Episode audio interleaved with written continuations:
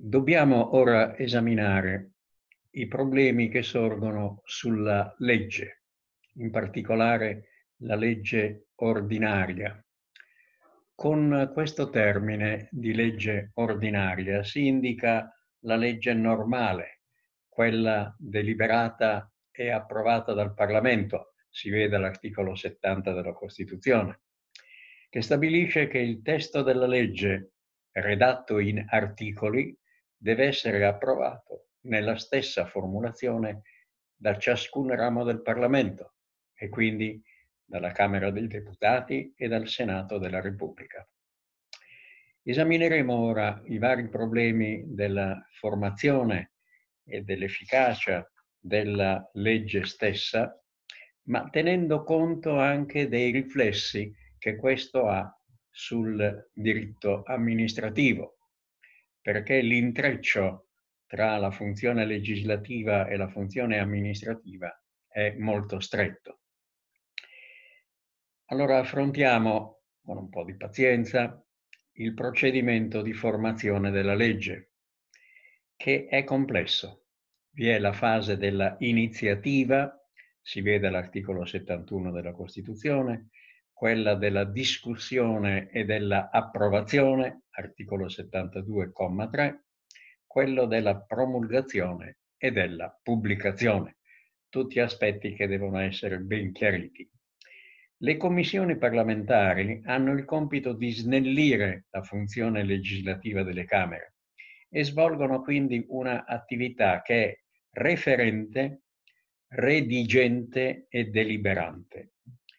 Nel primo caso, dopo aver esaminato il disegno o la proposta di legge, ne riferiscono al Parlamento. Nel secondo caso, hanno il compito, su delega dell'Assemblea, di redigere, di elaborare in termini tecnico-giuridici il testo, approvando anche singoli articoli.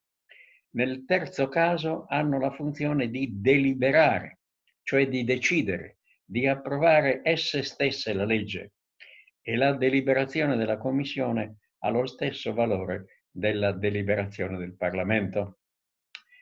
Secondo il disegno costituzionale, il Parlamento è il centro costante della funzione legislativa. Sono anche previste varie ipotesi per cui il disegno di legge, fino al momento della sua approvazione definitiva, può essere richiamato dalla Commissione alla Camera stessa. Aggiungasi che alcune materie devono essere esaminate e votate con il procedimento normale di esame e di approvazione.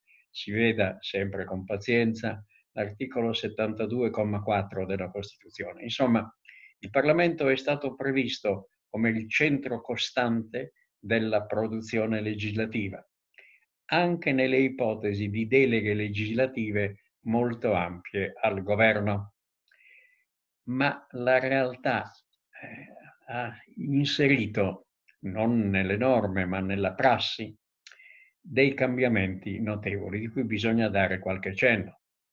Cioè che il Parlamento sì, rimane sempre questa intelaiatura importante, però si ha l'impressione che su molti aspetti vi sia un'attività propulsiva e anche decisionale del governo che attraverso decreti legge o attraverso decreti legislativi con delle maglie di delega molto ampie, oppure anche con interventi da parte del Presidente del Consiglio, il centro decisionale si stia lentamente spostando dal Parlamento al governo. È un punto su cui bisognerà ancora discutere, ma certamente noi vediamo che la maggior parte delle leggi nasce da un decreto legge del governo, che poi viene sì convertito in legge con delle modificazioni, ma insomma la centralità del Parlamento sembra in parte spostarsi verso una centralità del governo stesso. Proseguendo sempre sulla legge per fissare alcuni aspetti essenziali, consideriamo brevemente la promulgazione e la pubblicazione. La promulgazione della legge è un atto solenne del Presidente della Repubblica che attesta due cose. che il testo della legge è stato approvato nella stessa forma identica dalla Camera e dal Senato. In secondo luogo, contiene l'ordine di inserire la legge nella raccolta ufficiale delle, degli atti della Repubblica. E poi, punto importante, contiene la cosiddetta formula esecutiva, cioè l'ordine a chiunque spetti di osservare la legge e di farla osservare come legge dello Stato. Abbiamo poi la pubblicazione della legge. Entro 30 giorni dalla promulgazione, le leggi munite del visto del Ministro della Giustizia, che è ancora chiamato guarda sigilli, sono pubblicate sulla Gazzetta Ufficiale ed entrano in vigore, salvo che sia altrimenti disposto, nel quindicesimo giorno successivo a quello della loro pubblicazione. Abbiamo già indicato che questo termine di 15 giorni dipendeva dalle comunicazioni del tempo francese del 1600 perché una notizia potesse giungere con i mezzi di comunicazione di allora da Parigi fino ai confini della Francia di allora. E questo termine di 15 giorni è rimasto ancora. Il periodo tra la pubblicazione e l'entrata in vigore della legge è quella chiamata del vuoto, della vacatio legis, della mancanza della legge. Un altro aspetto che dobbiamo indicare è la forza di legge. Qui bisogna stare attenti, non ha nulla a che vedere con la forza obbligatoria delle leggi, quella è l'efficacia. La forza della legge è la forza che la legge ha di modificare e abrogare le leggi precedenti, contrarie o non compatibili. Un punto importante che fa vedere ancora questo contrasto tra potere legislativo e potere esecutivo è la cosiddetta riserva di legge. Con questo termine si indica che una certa materia è riservata alla legge, deve quindi essere disciplinata da una legge del Parlamento e non, come spesso è avvenuto, specie all'epoca fascista, da un regolamento del potere esecutivo e quindi dal governo.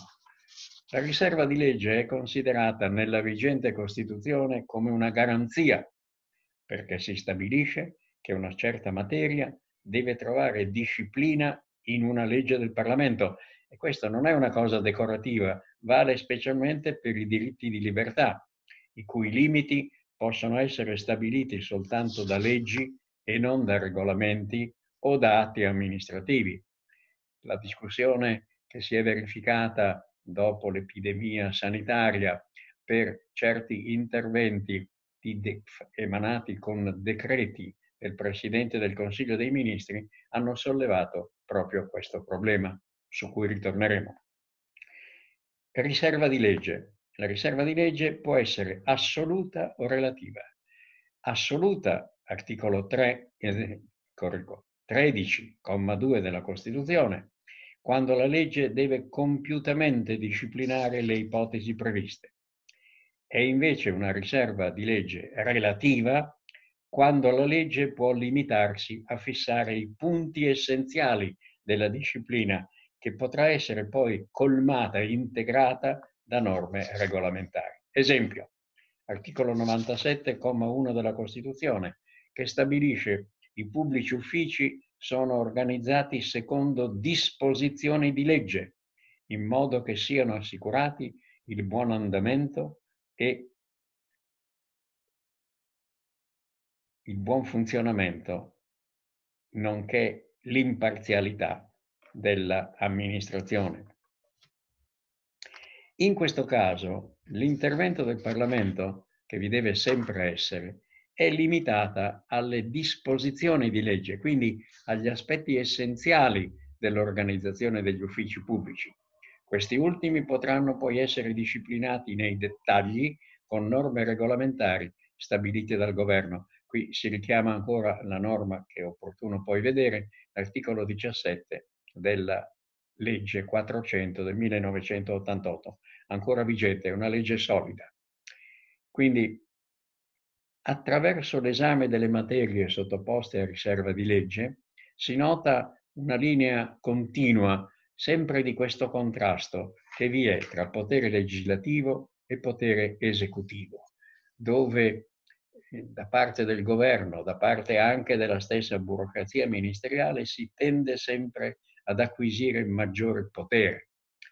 Il Parlamento è vero, è il cuore della decisione politica e legislativa e anche amministrativa, però si nota questa linea tendenziale, cioè che, come vedremo attraverso i decreti legge, i decreti legislativi, atti amministrativi generali, il governo tende, come se fosse una forza di marea, a intervenire su materie che dovrebbero spettare esclusivamente al Parlamento.